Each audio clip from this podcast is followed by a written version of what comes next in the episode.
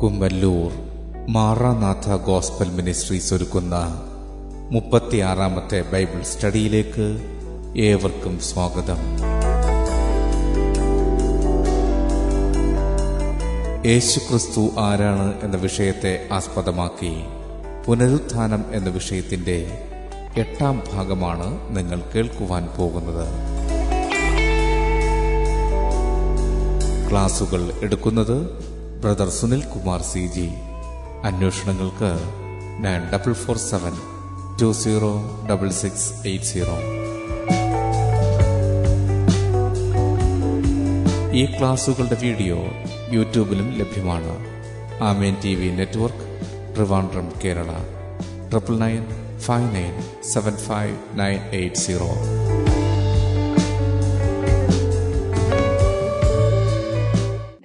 മഹത്വപ്പെടുമാറാകട്ടെ. യോഹന്നാന്റെ സുവിശേഷം പതിനൊന്നാം അധ്യായം ഇരുപത്തഞ്ച് ഇരുപത്തി ആറ് വാക്യങ്ങൾ. യേശു മാർത്തയോട് പറയുന്നു ഞാൻ തന്നെ പുനരുദ്ധാനവും ജീവനുമാകുന്നു. എന്നിൽ വിശ്വസിക്കുന്നവൻ മരിച്ചാലും ജീവിക്കും. ജീവിച്ചിരുന്ന് എന്നിൽ വിശ്വസിക്കുന്നവൻ ആരും ഒരു നാളും മരിക്കുകയില്ല. ഇവിടെ യേശുക്രിസ്തു തന്നെ തന്നെ പരിചയപ്പെടുത്തുകയാണ് അവിടെ നിന്നാണ് പുനരുത്ഥാനവും ജീവനും ഒന്നാം പുനരുത്ഥാനം അതെപ്പോഴാണ് സംഭവിക്കുന്നത്? എപ്പോഴാണ് യേശു വാനമയങ്ങളിൽ വരുന്നത്? യേശു ഭൂമിയിലായിരുന്നപ്പോൾ അവിടുന്ന് തന്റെ ശിഷ്യന്മാരോട് പറഞ്ഞു യോഹനന്റെ സുവിശേഷം നമ്മൾ കാണുന്നുണ്ട് കർത്താവ് പറഞ്ഞു ഞാൻ എന്റെ പിതാവിന്റെ അടുക്കലേക്ക് പോകും ഞാൻ പോയി വാസസ്ഥലം ഒരുക്കിയതിന് ശേഷം പിതാവിന്റെ അടുക്കൽ പിതാവിന്റെ ഭവനത്തിൽ അനേക വാസസ്ഥലങ്ങളുണ്ട്. ഞാൻ അവിടെ നിങ്ങൾക്ക് ഭവനം ഒരുക്കിയതിന് ശേഷം ഞാൻ വന്ന് പിന്നെയും നിങ്ങളെ ചേർത്തുകൊള്ളും യേശു പറയുകയാണ്. അപ്പോൾ യേശുക്രിസ്തുവിന്റെ രണ്ടാം വരവ് ഭവനം ഒരുക്കിയതിന് ശേഷമുള്ള രണ്ടാമത്തെ വരവ് അതാണ് ക്രിസ്തീയ ജീവിതത്തിന്റെ പ്രത്യാശ. അതാണ് ഏതൊരു ക്രിസ്തു ഭക്തനും കാത്തിരിക്കുന്നതുമായ അവസ്ഥ. അപ്പോൾ എന്നാണ് ഈ പുനരുത്ഥാനം സംഭവിക്കുന്നത്? അതിന്റെ അർത്ഥം എന്നാണ് യേശുക്രിസ്തു വാനമയങ്ങളിൽ വരുന്നത്? യേശു ഭൂമിയിലായിരുന്നപ്പോൾ അവിടുത്തെ ശിഷ്യന്മാരും ഇതേ ചോദ്യം യേശുവോട് ചോദിച്ചായിട്ട് കാണുന്നുണ്ട്. മത്തായി സുവിശേഷം ഇരുപത്തിനാലാമത്തെ അധ്യയം. അതിന്റെ മൂന്ന് മുതൽ താഴോട്ടുള്ള വാക്യങ്ങൾ വായിക്കുമ്പോൾ മൂന്ന് മുതൽ അമ്പത്തിയൊന്ന് വരെയുള്ള വാക്യങ്ങളിൽ യേശുക്രിസ്തു അവിടുത്തെ വരവിനോടുള്ള ബന്ധത്തിലുള്ള അടയാളങ്ങളും കാര്യങ്ങളുമാണ് അവിടെ പരാമർശിക്കുന്നത്. അതായത് സുവിശേഷം ഇരുപത്തിനാലാമത്തെ അധ്യയം എന്റെ മൂന്നാമത്തെ വാക്യത്തിൽ നാം ഇങ്ങനെ വായിക്കുന്നു അവൻ ഒലുമലയിൽ ഇരിക്കുമ്പോൾ. ശിഷ്യന്മാർ തനിച്ച് അവന്റെ അടുക്കൽ വന്നു. അത് എപ്പോൾ സംഭവിക്കുമെന്നും നിന്റെ വരവിനും ലോകാവസാനത്തിനും അടയാളം എന്ത് എന്നും പറഞ്ഞു തരണം എന്നപേക്ഷിച്ചു. അപ്പോൾ ശിഷ്യന്മാർ ചോദിക്കുകയാണ് എന്നാണ് അവിടുന്ന് വീണ്ടും വരുന്നത്? എന്നാണ് ലോകം അവസാനിക്കുന്നത്. എന്നാൽ വെളിപ്പാട് പുസ്തകം ഇരുപതാമത്തെ അധ്യയവും ഇരുപത്തൊന്നാമത്തെ അധ്യയവും വായിക്കുമ്പോൾ നമുക്ക് മനസ്സിലാവുന്നുണ്ട്. ഒന്നാമത്തെ പുനരുത്ഥാനം കഴിഞ്ഞ് ആയിരം വർഷം യേശുക്രിസ്തു ഭൂമിയെ ഭരിച്ചതിന് ശേഷമാണ് അന്ത്യ ന്യായവിധിക്ക് വേണ്ടി സകല ജനത്തെയും അവിടുത്തെ മുമ്പിൽ കൂട്ടുന്നത്. അതിനുശേഷമാണ് ഇപ്പോഴുള്ള ഈ ഭൂമിയും ആകാശമൊക്കെ ദൈവസന്നിധിയിൽ നിന്ന് ഓടിപ്പോകുന്ന അവസ്ഥകളൊക്കെ ഉണ്ടാകുന്നത്. അപ്പോൾ യേശുക്രിസ്തുവിനെ കാത്തിരിക്കുന്ന ഈ ഭൂമിയിലായിരുന്നപ്പോൾ യേശുവിന് വേണ്ടി നിലനിന്ന ക്രിസ്തു ശിഷ്യന്മാരുടെ പ്രത്യാശ യേശുക്രിസ്തുവിന്റെ ഒന്നാമത്തെ വരവാണ്. അപ്പോൾ അതെപ്പോൾ സംഭവിക്കും? അതാണ് അവരുടെ പുനരുത്ഥാനത്തിന്റെ പ്രത്യാശ. അവിടെയാണ് അവർക്ക് പുനരുത്ഥാനം സംഭവിക്കുന്നത്. ഭൂമിയിൽ മൺമറഞ്ഞു പോയ വിശുദ്ധന്മാർ അവർ തേജസ്സോടെ ഉയർക്കുന്നത് കർത്താവിന്റെ ആ വരവിങ്കല. അപ്പോൾ അതിനുള്ള അടയാളം ചോദിക്കുമ്പോൾ യേശു വ്യക്തമായ ചില മറുപടികൾ പറയുന്നുണ്ട്. ഇരുപത്തിനാലാമത്തെ അധ്യായത്തിൽ പ്രകൃതിയെ സംബന്ധിക്കുന്ന അടയാളങ്ങൾ യേശു പറയുന്നുണ്ട്. ആത്മീയ മണ്ഡലത്തിൽ സംഭവിക്കുന്ന അടയാളങ്ങളെ യേശു പരാമർശിക്കുന്നുണ്ട്. അതേപോലെ രാജ്യങ്ങൾക്കുണ്ടാകുന്ന മാറ്റങ്ങളെ അവിടെ പ്രതിപാദിക്കുന്നുണ്ട്. പിന്നെ യേശുക്രിസ്തുവിന്റെ വരവിനോടുള്ള ബന്ധത്തിൽ പലവിധമായ അടയാളങ്ങൾ നമുക്ക് വിശുദ്ധ വേദപുസ്തകത്തിൽ കാണാൻ കഴിയുന്നു. എന്നാൽ ഇവിടെയെല്ലാം യേശുക്രിസ്തു സൂചിപ്പിക്കുന്ന പരമപ്രധാനമായ വസ്തുത യേശുക്രിസ്തുവിന്റെ വരവ് എപ്പോഴാണ് എന്നതിലുപരിയായി. ഏത് സമയത്തായിരുന്നാലും അതിലേക്കായി ഓരോ ഭക്തനും ഒരുങ്ങി തയ്യാറെടുത്ത് സൂക്ഷിച്ച് ജീവിക്കേണ്ടതിന്റെ ആവശ്യകതയാണ് യേശു ഇവിടങ്ങളിലെല്ലാം ഓർപ്പിക്കുന്നത്.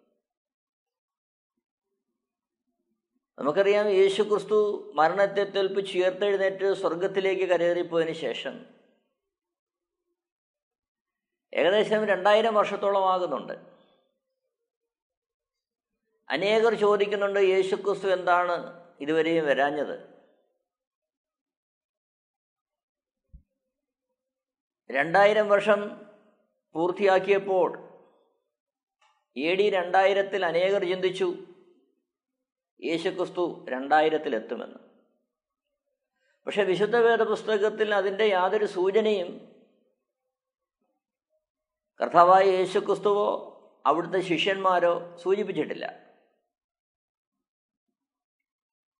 ഇന്നും അനേകർ ചോദിക്കുന്നുണ്ട് യേശു തന്റെ ഭക്തന്മാരെ ചേർക്കാൻ വരും വരും എന്ന് പറഞ്ഞിട്ട് ഇതുവരെയും വന്നില്ലല്ലോ. ഇനി എന്നാണ് വരുന്നത് എന്നുള്ള ചോദ്യം?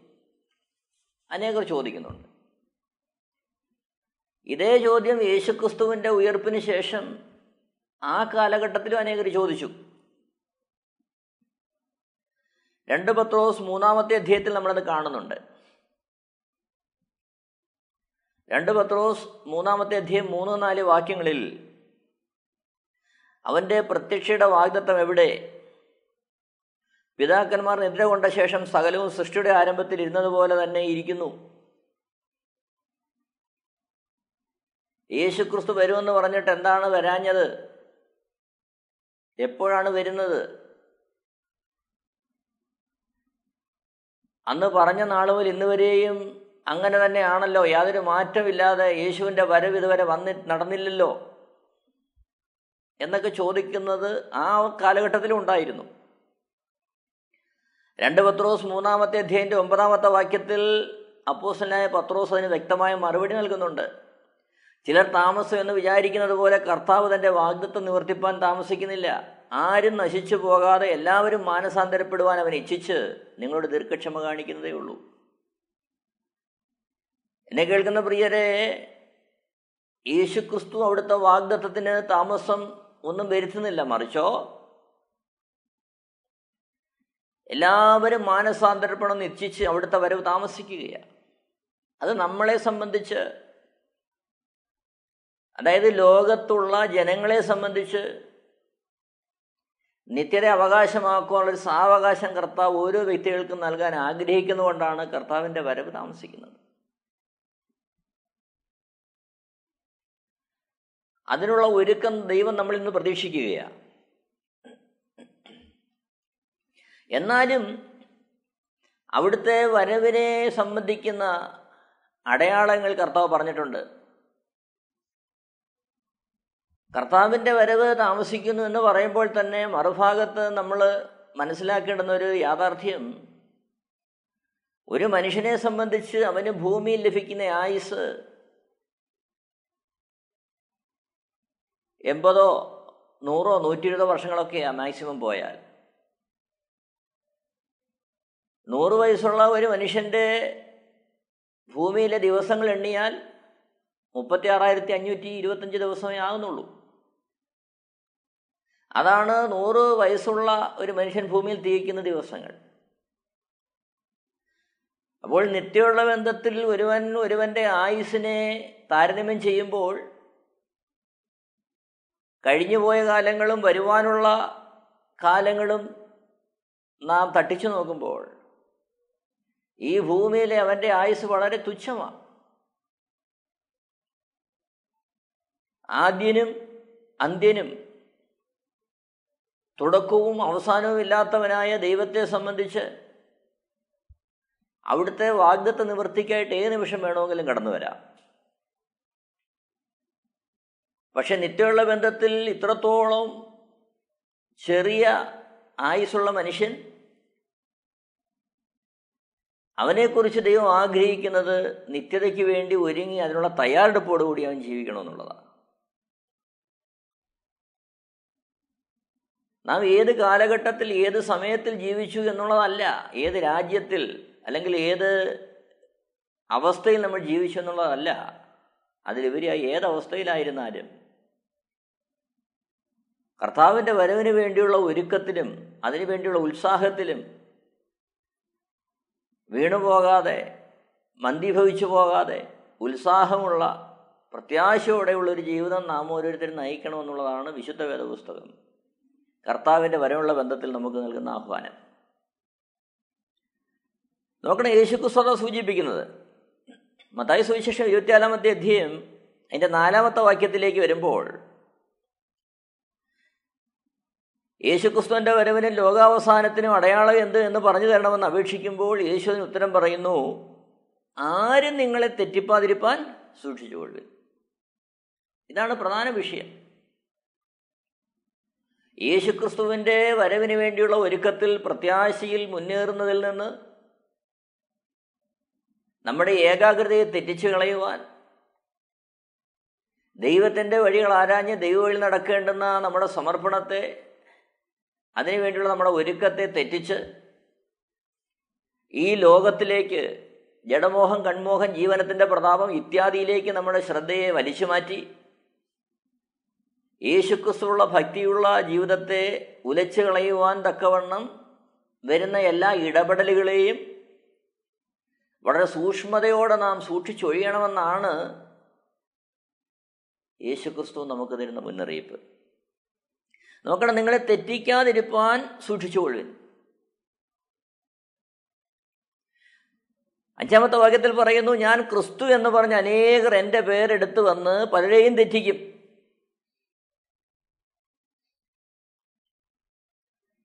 അപ്പോൾ ക്രിസ്തു അതായത് രക്ഷകനാണെന്നുള്ള പേരെടുത്ത് അനേകർ ഭൂമിയിലേക്ക് വരും. നമുക്കറിയാം ഗുരു എന്ന് പേരെടുത്ത് അനേകർ ഭൂമിയിലേക്ക് വരും. നാം ജീവിക്കുന്ന ഈ കാലഘട്ടത്തിൽ ഈ സമൂഹത്തിൽ രക്ഷകൻ എന്നുള്ള പേരെടുത്തുകൊണ്ട് അനേകർ വന്നിട്ടുണ്ട്. പോരെ യേശുക്രിസ്തു എന്നുള്ള പേരെടുത്തുകൊണ്ട് തന്നെ അനേകർ വന്നിട്ടുണ്ട്. ലോകത്തെ ഇന്നത്തെ ആത്മീയ ലോകത്തെ പരിശോധിക്കുമ്പോൾ ഏകദേശം പത്തൊമ്പതിലധികം ആളുകൾ ലോകത്തിന്റെ വിവിധ ഭാഗങ്ങളിൽ അവരാണ് ക്രിസ്തു എന്ന വാദത്തോടുകൂടി വന്നിട്ടുണ്ട്.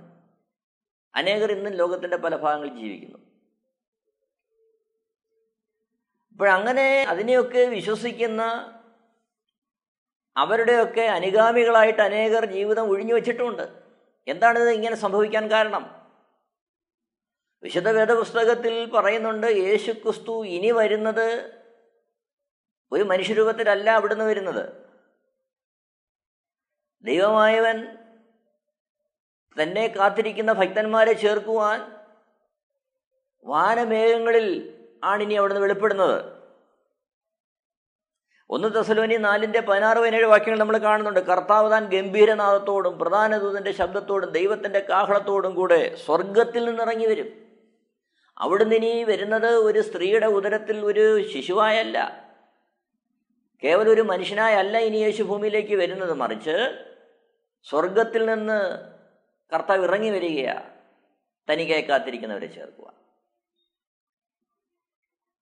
അപ്പോൾ വിശുദ്ധ വേദപുസ്തകത്തിലെ ആ ആത്മീയ സത്യം മനസ്സിലാക്കിയില്ലെങ്കിൽ ഞാനാണ് ക്രിസ്തു എന്ന് പറഞ്ഞ് ആരെങ്കിലും വരുമ്പോൾ തെറ്റിപ്പോകാനിടയുണ്ട് അത് നമ്മൾ സൂക്ഷിക്കേണ്ടത് ആവശ്യമാണ്. നോക്കണം ശേഷം വായിക്കുന്ന നിങ്ങൾ യുദ്ധങ്ങളെയും യുദ്ധശ്രുതികളെയും കുറിച്ച് കേൾക്കും. ചഞ്ചലപ്പെടാതിരിപ്പാൻ സൂക്ഷിച്ചുകൊള്ളുവിൻ. നമുക്കറിയാം നാം തന്നെ നാം ജീവിക്കുന്ന ഈ കാലഘട്ടത്തിൽ തന്നെ ഏതെങ്കിലും പ്രകൃതിക്ഷോഭങ്ങളോ ദാരിദ്ര്യമോ വരൾച്ചയോ കൊടുംചൂടോ പ്രളയമോ സുനാമിയോ ഒക്കെ വരുമ്പോൾ അനേകർ തമ്മിൽ തമ്മിൽ പറയാറുണ്ട് ആ ലോകം അവസാനിക്കാറായി എന്നാ തോന്നുന്നത് പ്രിയരെ യേശുക്രിസ്തു പറയുന്നു ഇങ്ങനെയുള്ള ശ്രുതികളും പ്രകൃതിക്ഷോഭങ്ങളും യുദ്ധങ്ങളും ഒന്നും കാണുമ്പോൾ അതൊന്നും ലോക അവസാനത്തിന്റെ ലക്ഷണമായിട്ട് ആരും കാണേണ്ട. കാരണം ലോക അവസാനത്തിന് മുമ്പ് യേശുക്രിസ്തു ഭൂമിയിലേക്ക് വരേണ്ടതുണ്ട്. യേശുക്രിസ്തു ഭൂമിയിൽ തന്റെ ഭക്തന്മാരെ ചേർക്കാൻ വരുമ്പോൾ തനിക്കായി കാത്തിരിക്കുന്ന ഭക്തന്മാർ. ഭൂമിയിൽ യേശുക്രിസ്തുവിനെ കാത്തിരുന്ന് ഭൂമിയിൽ അടക്കം ചെയ്യപ്പെട്ട ഭക്തന്മാർ. അവരെല്ലാം പുനരുത്ഥാനത്താൽ യേശുവിനോട് ചേരേണ്ടതുണ്ട്. അത് കഴിഞ്ഞ് ആയിരം ആണ്ട് ഈ ഭൂമിയെ യേശു ഭരിച്ച് വിശുദ്ധന്മാർക്കൊപ്പം ഇവിടെ ഒരു സദ്ഭരണം കാഴ്ചവെച്ചതിന് ശേഷമായിരിക്കും. നാം ഇപ്പോൾ ജീവിക്കുന്ന ഈ ആകാശത്തിനും ഭൂമിക്കും ഒരറിവ് ദൈവം വരുത്തുന്നത്. അപ്പോൾ പ്രകൃതിക്ഷോഭങ്ങളോ യുദ്ധങ്ങളോ അങ്ങനെയുള്ള ക്ഷോഭങ്ങളോ ഒക്കെ വർദ്ധിച്ചു വരുമ്പോൾ അത് ലോക അവസാനമാണെന്ന് നാം ആരും ധരിച്ചു പോകരുത്. നോക്കണം ഏഴാമത്തെ വാക്യത്തിൽ പറയുന്നു ജാതി ജാതിയോടും രാജ്യം രാജ്യത്തോട് എതിർക്കും. ക്ഷാമവും ഭൂകമ്പവും അവിടെ ഇവിടെ ഉണ്ടാകും. എങ്കിലും ഇതൊക്കെയും ഈറ്റുനോവിന്റെ ആരംഭമത്രേ. അന്നവർ നിങ്ങളെ ഉപദ്രവത്തിന് ഏൽപ്പിക്കുകയും കൊല്ലുകയും ചെയ്യും. എന്റെ നാമനിമിത്തം സകല ജാതികളും നിങ്ങളെ പകയ്ക്കും. പലരും ഇടറി അന്യോന്യം ഏൽപ്പിച്ചു കൊടുക്കുകയും അന്യോന്യം പകയ്ക്കുകയും ചെയ്യും. ചതിക്കണമേ യേശുക്രിസ്തുവിന്റെ മാർഗത്തിനെതിരെ പലതുമായ എതിർപ്പുകൾ ഉണ്ടായി വരും. പക്ഷെ ഓർക്കുക ഇതൊന്നും അവസാനമല്ല. നമുക്കറിയാം നാം ജീവിക്കുന്ന ഈ കാലഘട്ടത്തിൽ തന്നെ ഈ നൂറ്റാണ്ടിലും കഴിഞ്ഞ നൂറ്റാണ്ടിലുമായി ക്രിസ്തുമാർഗത്തിനെതിരെ എത്ര ശക്തമായ നീക്കങ്ങളുണ്ടായി. എത്രയോ പേരെ കൊന്നൊടുക്കുന്ന അനുഭവം. ഒന്നാം നൂറ്റാണ്ടിലും നാം കാണുന്നുണ്ട് എത്രയോ പേർ യേശുക്രിസ്തുവിന്റെ ആ പ്രത്യക്ഷതയ്ക്ക് വേണ്ടി നോക്കിയിരുന്നവർ. ക്രൂരമായ പീഡനങ്ങളിലൂടെ കടന്നുപോയി. സാമ്രാജ്യങ്ങളെതിരായില്ലേ? നാം ജീവിക്കുന്ന ഈ കാലഘട്ടത്തെ പരിശോധിക്കുമ്പോൾ എത്ര രാജ്യങ്ങൾ സുവിശേഷത്തിനെതിരെ നിൽക്കുന്നു? എത്രയോ അധികാര കേന്ദ്രങ്ങൾ സുവിശേഷത്തിനെതിരെ ഉയർന്നു വരുന്നു. പക്ഷെ ഓർക്കുക ഇതൊന്നും അവസാനമല്ല. എന്നാൽ ഇവിടെയെല്ലാം യേശുക്രിസ്തു സൂചിപ്പിക്കുന്ന പരമപ്രധാനമായ കാര്യം ഇവിടെയെല്ലാം സൂക്ഷ്മതയോടെ ഒരുക്കത്തോടെ നാം ഓരോരുത്തരും യേശുക്രിസ്തുവിന്റെ വരവിനെ കാത്ത് പ്രത്യാശയോടെ നാം നമ്മുടെ വാഗ്ദത്വത്തിന് വേണ്ടി നോക്കി പാർക്കണമെന്നുള്ളതാണ്. മതായ സുവിശേഷം ഇരുപത്തിനാലാമത്തെ അധ്യയം അതിന്റെ പതിനൊന്നാമത്തെ വാക്യത്തിൽ നാം കാണുന്നുണ്ട് കള്ളപ്രവാചകന്മാർ പലരും വന്ന് അനേകരെ തെറ്റിക്കും. കള്ളപ്രവാചകന്മാർ. ഈ നമ്മൾ സൂക്ഷിക്കേണ്ട ഒരു കാര്യമാണ്. യേശുക്രിസ്തു നമ്മളോട് പറഞ്ഞു ഈ ലോകത്തിൽ നിങ്ങൾക്ക് കഷ്ടമുണ്ട് ഈ ഭൂമിയിൽ സുഖസൗകര്യങ്ങളാൽ പൂരിതമായ സന്തോഷ സമൃദ്ധിയാൽ പൂരിതമായ ഒരു ജീവിതമല്ല വിശുദ്ധ വേദ പുസ്തകം വാഗ്ദത്തം ചെയ്യുന്നത്. വിശുദ്ധ വേദ പുസ്തകം മുന്നിലേക്ക് വെക്കുന്നത് കഷ്ടതയുള്ള ഭാരങ്ങളുള്ള പ്രയാസങ്ങളുള്ള എന്നാൽ അതിന്റെ മധ്യേ ദൈവികമായ സമാധാനവും ആശ്വാസവും സന്തോഷവും ദൈവത്താൽ ലഭിക്കുന്ന ജയം കൊണ്ടൊരു ജീവിതമാണ് യേശു ക്രിസ്തു തന്റെ ഭക്തന്മാർക്ക് വാഗ്ദാനം ചെയ്യുന്നത്. പത്രോസിന്റെ ലേഖനം ഒന്ന് പത്രോസ് ആകമാനം പരിശോധിക്കുമ്പോൾ അവിടെ കഷ്ടതയുടെ വിവിധങ്ങളായ ഘട്ടങ്ങളെ ദൈവത്തിന്റെ ആത്മാവ് ശക്തമായി രേഖപ്പെടുത്തുകയാണ്. പ്രിയരെ നാം അറിഞ്ഞോ അറിയാതോ ഈ കാലഘട്ടം യേശുക്രിസ്തുവിന്റെ മാർഗം സന്തോഷ സമൃദ്ധിയുടെയും ആഡംബരത്തിന്റെയും ജീവിതമാണെന്ന് തെറ്റിദ്ധരിപ്പിക്കുന്ന തരത്തിലുള്ള ശുശ്രൂഷകളും ശുശ്രൂഷകന്മാരും ഈ കാലഘട്ടത്തിൽ അരങ്ങേറുന്നുണ്ട്. നോക്കണം കള്ളപ്രവാചകന്മാർ പലരും വന്ന് അനേകരെ തെറ്റിക്കും. കള്ളപ്രവാചകന്മാർ യേശുക്രിസ്തുവിൽ നിന്നല്ലാതെയുള്ള ആലോചനകൾ ജനത്തെ അറിയിച്ച് സുവിശേഷത്തിന്റെ കാതലായ സത്യങ്ങളിൽ നിന്ന് വ്യതിചലിക്കുന്ന ദൂതുകളെയും സന്ദേശങ്ങളെയും അറിയിച്ച് സ്വന്തമായ താല്പര്യങ്ങൾക്കും ഇഷ്ടങ്ങളും സംരക്ഷിക്കുന്നതിന് വേണ്ടി ആത്മീയതയെ കച്ചവടം ചെയ്യുന്ന ആത്മീയ ശുശ്രൂഷകരെന്ന് പറയുന്നവർ വെളിപ്പെട്ട് വരും അവരെ സൂക്ഷിക്കണമെന്ന് വിശുദ്ധ വേദപുസ്തകം പറയുകയാണ്. നാം അത് മനസ്സിലാക്കേണ്ടിയിരിക്കുന്നു. ക്രിസ്തീയ ജീവിതത്തിന്റെ കാതിലും വിശുദ്ധ വേദ പുസ്തകത്തിന്റെ അന്തസ്സത്തെയും ഈ ഭൂമിയിൽ സുഖസൗകര്യങ്ങളെയോ ആർഭാടത്തെയോ വാഗ്ദാനം ചെയ്യുന്നതല്ല. വിശുദ്ധ വേദ പുസ്തകത്തിൽ അടിസ്ഥാനമായിട്ട് തന്നെ പറയുന്നുണ്ട്. തിമോത്യോസിന് ലേഖനം എഴുതുമ്പോൾ പൗലോസ് പറയുന്നുണ്ട് ഉണ്ണാനും ഉടുപ്പാനും ഉണ്ട് എങ്കിൽ മതിയെന്ന് വെപ്പ്. പത്രോസും അതേ കാര്യം തന്നെ രേഖപ്പെടുത്തുന്നുണ്ട്. കാരണം ജീവിതത്തിന്റെ അടിസ്ഥാന കാര്യങ്ങളെ ദൈവം നൽകുവാൻ മതിയായവനാണ് ജീവനും ഭക്തിക്കും ആവശ്യമായതെല്ലാം ദൈവം നമുക്ക് ദാനം നൽകും. കുറുക്കു വഴികളിലൂടെ നമ്മുടെ ജീവിതത്തിന്റെ സുഖവും സൗകര്യവും വർദ്ധിപ്പിക്കുവാൻ നമ്മളെ ഉത്സാഹിപ്പിക്കുന്നതല്ല ആത്മശുശ്രൂഷകൾ ആത്മശുശ്രൂഷകളെല്ലാം നടക്കേണ്ടത് എന്താണെന്നറിയാമോ? പ്രാണപ്രിയനായ യേശുവിന്റെ വരവേണ്ടി നോക്കി പാർക്കുന്ന ഒരു സമർപ്പണമുള്ള ജീവിതം നമുക്ക് ഓരോരുത്തർക്കും ഉണ്ടാകുക. അതാണ് വിശുദ്ധ വേദപുസ്തകം നമ്മളിന്ന് പ്രതീക്ഷിക്കുന്നത്. അതിനുപരിയായ ഏതൊന്നിനെയും നാം സൂക്ഷിച്ച് അതിനെയൊക്കെയും വിട്ടൊഴിഞ്ഞ് ഭയഭക്തിയോടെ നമ്മുടെ ക്രിസ്ത്യ ജീവിതം മുന്നോട്ട് നയിക്കേണ്ടത് ആവശ്യമാണ്. നോക്കണം. മത്തൈ സുവിശേഷം ഇരുപത്തിനാലാമത്തെ അധ്യയം അതിന്റെ പതിനൊന്നാമത്തെ വാക്യത്തിൽ പതിനൊന്നാമത്തെ വാക്യത്തിൽ വായിക്കുന്നു കള്ളപ്രവാചകന്മാർ പലരും വന്ന് അനേകരെ തെറ്റിക്കും. അതിന്റെ റിസൾട്ട് എന്താണ്? അധർമ്മം പെരുകുന്നത് കൊണ്ട് അനേകരുടെ സ്നേഹം തണുത്തു പോകും. കള്ളപ്രവാചകന്മാരുടെ ശുശ്രൂഷയാൽ ഉണ്ടാകുന്ന പ്രശ്നം സ്നേഹം തണുത്തു പോകും. തമ്മിൽ തമ്മിലുള്ള സ്നേഹം. തമ്മിൽ തമ്മിലുള്ള കരുതൽ. പരസ്പരം സ്നേഹിച്ച് ക്ഷമിച്ചും സഹിച്ചും പുറത്തും പരസ്പരം താങ്ങിയും ഉൾക്കൊണ്ടും മുന്നോട്ട് പോകേണ്ടുന്ന ക്രിസ്തീയ ജീവിതത്തിൽ ഒരുവനോടൊരുവന് പക തോന്നുന്ന തരത്തിൽ അത്തരത്തിലുള്ള അവസ്ഥയിലേക്ക് മനുഷ്യനെ മാറ്റുന്ന ശുശ്രൂഷകൾ. അതാണ് കള്ളപ്രവാചന്മാർ ശുശ്രൂഷകൾ. സമൂഹത്തിലാണെങ്കിലും ഒരു വ്യക്തിയെപ്പോലും പകയ്ക്കുവാനോ വെറുക്കുവാനോ ഉപദ്രവിക്കുവാനോ വിശുദ്ധ വേദ പുസ്തകം ആരെയും ആഹ്വാനം ചെയ്യുന്നില്ല. മത്തായി സുഷത്തിന് നമ്മൾ കാണുന്നത് ഗിരിപ്രഭാഷണത്തിൽ യേശു പറയുന്നത് നിങ്ങളെ ഉപദ്രവിക്കുന്നവർക്ക് വേണ്ടി പ്രാർത്ഥിക്കുക. നിങ്ങളുടെ ശത്രുക്കളെ സ്നേഹിക്കുക. ശത്രുക്കളെ സ്നേഹിക്കുമ്പോൾ ശത്രു എന്നുള്ളത് മിത്രമായി മാറുകയാണ്. അതാണ് എഫ് എസ് ലേഖനത്തിൽ പൗലോസ് രേഖപ്പെടും നമുക്ക് പോരാട്ടമുള്ള ജഡരക്തങ്ങളല്ല നമ്മുടെ ശത്രു വ്യക്തിപരമായി ഒരു ഒരു മനുഷ്യനല്ല. അല്ലെങ്കിൽ ഒരു സമൂഹമല്ല. അന്ധകാരത്തിന്റെ ശക്തികളാണ് ഒരു ക്രിസ്തുഭക്തന്റെ യഥാർത്ഥ ശത്രു. ആ ഒരു മണ്ഡലത്തിൽ കാര്യങ്ങൾ തിരിച്ചറിഞ്ഞ്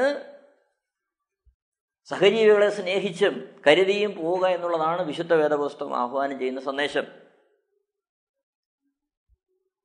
നോക്കണമേ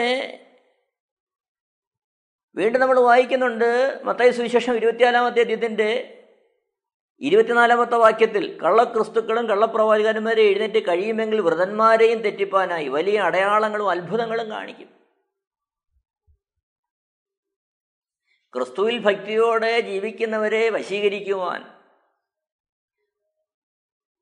അവരുടെ ഏകാഗ്രതയെ വ്യതിചലിപ്പിക്കുവാൻ അത്ഭുതങ്ങളും അടയാളങ്ങളും കാണിച്ചുകൊണ്ട് അനേകരെ വഴിതെറ്റിക്കുന്ന അവസ്ഥയിലെ കാര്യങ്ങൾ മാറും. അതിന്റെ ഇരുപത്തിയൊമ്പത് മുതൽ മുപ്പത്തിയൊന്ന് വരെയുള്ള വാക്യങ്ങളിൽ നമ്മൾ കാണുന്നുണ്ട് ആകാശങ്ങളിലെ അടയാളങ്ങളെ കുറിച്ച് പറയുകയാണ്.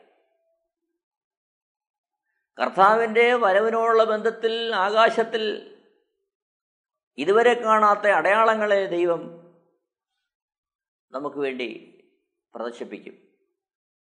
എന്നെ കേൾക്കുന്ന പ്രിയരെ എന്നാൽ ഇതെല്ലാം കാണുമ്പോൾ മനുഷ്യൻ ഓർക്കേണ്ടുന്ന കാര്യം കർത്താവിന്റെ വരവടുത്തു എന്നുള്ളതാണ്. നോക്കണം ഇവിടെയാണ് നാം സൂക്ഷിക്കേണ്ടത്. സുവിശേഷം ഇരുപത്തിനാലാം അദ്ദേഹത്തിന്റെ മുപ്പതാമത്തെ വാക്യം നമ്മൾ കാണുന്നുണ്ട്. മനുഷ്യപുത്രൻ ആകാശത്തിലെ മേഘങ്ങളിൽ മഹാശക്തിയോടും തേജസ്സോടും കൂടെ വരുന്നത് കാണും. അവൻ തന്റെ ദൂതന്മാരെ മഹാകാഹളദൂതിയോടും കൂടെ അയക്കും. അവർ അവന്റെ വൃതന്മാരെ ആകാശത്തിന്റെ അറുതി മുതൽ അറുതി വരെ നാല് ദിക്കുകളിൽ നിന്നും കൂടി ചേർക്കും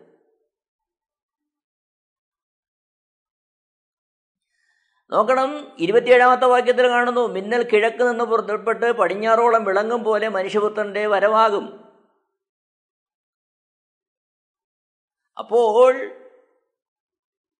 വിശുദ്ധ വേദപുസ്തകം നമുക്ക് തരുന്ന ആ മുന്നറിയിപ്പുകളെ സൂക്ഷിച്ച് കർത്താവിന്റെ വരവിന് വേണ്ടി നോക്കി പാർക്കുക എന്നുള്ളതാണ് ഏതൊരു മനുഷ്യനെക്കുറിച്ചും ദൈവം ആഗ്രഹിക്കുന്ന ആത്യന്തികമായ കാര്യം.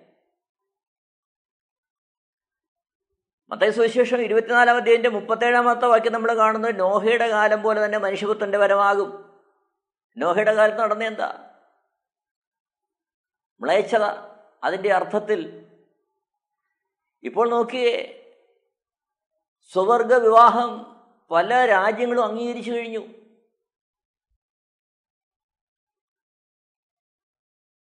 അതായത് മനുഷ്യന്റെ ലോത്തിന്റെ കാലത്ത് നടന്നതുപോലെ നോഹയുടെ കാലത്ത് എന്താണ് അതിക്രമം കൊണ്ട് മനുഷ്യന്റെ അതിക്രമം കൊണ്ട് ഭൂമി നിറഞ്ഞു. ലോത്തിന്റെ കാലത്ത് അന്ന് നമ്മൾ കാണുന്നുണ്ട് സാൻമാർഗീയമായ വഴികൾ അത് വിട്ടുപോകുന്ന തരത്തിൽ ജനം അതപ്പതിച്ചു പ്രിയരെ നോക്കണം നാം ജീവിക്കുന്ന ഈ സമൂഹം കാലം വല്ലാത്തൊരവസ്ഥയിലെത്തി നിൽക്കുകയാണ്. വിദ്യാഭ്യാസമുണ്ട്. പക്ഷേ മനുഷ്യന്റെ സുബോധം നഷ്ടപ്പെടുന്ന തരത്തിലാണ് കാര്യങ്ങൾ നീങ്ങുന്നത്. കാരണം സമൂഹത്തിലേക്ക് നോക്കുമ്പോൾ സമ്പത്തുണ്ട് അറിവുണ്ട്. അങ്ങനെ ഏത് മണ്ഡലത്തിൽ നോക്കിയാലും വലിയ ഉന്നമനവും പുരോഗതിയും നവീകരണവും എല്ലാം നമ്മൾ കാണുന്നുണ്ട്. എന്നാൽ മറുഭാഗത്ത് നോക്കുമ്പോൾ അതിനനുയോജ്യമായ തരത്തിലുള്ള സാമൂഹിക ബോധമോ ധാർമ്മിക മൂല്യങ്ങളുടെ സംരക്ഷണമോ വ്യക്തികേന്ദ്രിതമായി നടക്കുന്നില്ല.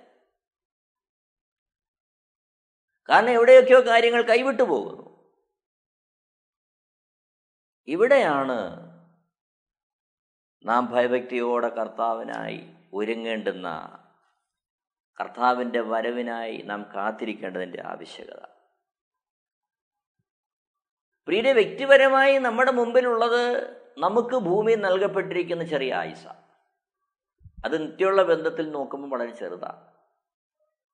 അതുകൊണ്ടാണ് ഘോരമായ പീഡനങ്ങളിലൂടെ കടന്നു പോകുമ്പോഴും പൗലോസ് ഇങ്ങനെ പറയാനിടയായത് നൊടി നേരത്തേക്കുള്ള ലഘുവായ കഷ്ടം. കാരണം തന്റെ ജീവിതത്തിൽ നേരിട്ട അനുഭവങ്ങളുടെ പീഡ അനുഭവങ്ങളുടെ ലിസ്റ്റ് വെച്ച് നോക്കുമ്പോൾ വരുവാനുള്ള നിത്യതയോട് ബന്ധിപ്പിച്ച് അതിനെ ചിന്തിക്കുമ്പോൾ അതെല്ലാം നൊടിനേരത്തേക്കുള്ള അനുഭവങ്ങളാണെന്ന് പൗലോസ് തിരിച്ചറിയുക അവനവൻ ശരീരത്തിലിരിക്കുമ്പോൾ ചെയ്യുന്ന നല്ലതാകിലും തീയതാകിലും. അപ്പോൾ ഇവിടെ എല്ലാം നാം വ്യക്തിപരമായാണ് കർത്താവുമായുള്ള ബന്ധത്തെ കാണേണ്ടത്. എനിക്ക് ഭൂമിയിൽ ജീവിക്കുവാൻ ദൈവം ഒരു അവസരം തന്നു. കർത്താവിന്റെ സുവിശേഷത്തെ കേൾക്കുവാൻ എനിക്ക് വേണ്ടി ഒരുക്കപ്പെട്ട നിത്യതയെ കേൾക്കുവാൻ ദൈവം എനിക്ക് സാവകാശം തന്നു. എനിക്ക് ദാനമായി ലഭിച്ച ഈ ജീവിതം കൊണ്ട് ഞാൻ ദൈവസ്ഥനിൽ എങ്ങനെയായിരിക്കുന്നു എനിക്ക് ഈ ജന്മം തന്നപ്പോൾ ഞാൻ ഈ ജന്മം കൊണ്ട് ദൈവത്തിന് വേണ്ടി എന്ത് ചെയ്യണമെന്നും ഈ ഭൂമിയിൽ എങ്ങനെയായിരിക്കണമെന്നും ദൈവം ആഗ്രഹിക്കുന്ന തോതിലാണോ എന്റെ ജീവിതം. അതിനകത്ത് വിശ്വസോടെ ആയിരിക്കുവാൻ. പരിശുദ്ധാത്മാവെന്ന കാര്യസ്ഥന്റെ ഉപദേശം കേട്ട് അതിനകത്ത് ജീവിക്കുവാൻ. നാം ഓരോരുത്തരും നമ്മളെ തന്നെ സമർപ്പിക്കുന്നു. അതാണ് ഇവിടുത്തെ ചിന്തനീയമായ വിഷയം. ആൽഫയും ഒമേഗയുമായ അവിടുത്തെ വാക്കിനാൽ ഈ പ്രപഞ്ചത്തെ ഉരുവാക്കിയ സകലത്തെയും വാക്കിനാൽ ചമച്ച ദൈവത്തിന് അവിടുത്തെ മുമ്പിൽ സമയമോ കാലമോ ദൈർഘ്യമോ ഒരു പ്രശ്നമല്ല.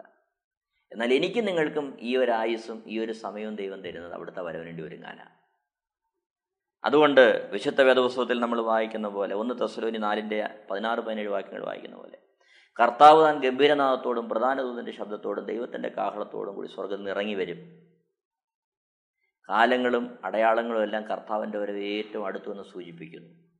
അതുകൊണ്ട് കർത്താവിന്റെ വരവിനായിട്ട് നമുക്ക് ഒരുങ്ങാം സമർപ്പിക്കാം. ദൈവനാമം മഹത്വം ദൈവം എല്ലാവരെയും അനുഗ്രഹിക്കുമാറാകട്ടെ. Amen T V network Christian internet channel സുവിശേഷീകരണത്തിന്റെ വ്യത്യസ്ത മുഖം തേടിയുള്ള യാത്ര YouTube and Facebook Amen T V network Trivandrum Kerala.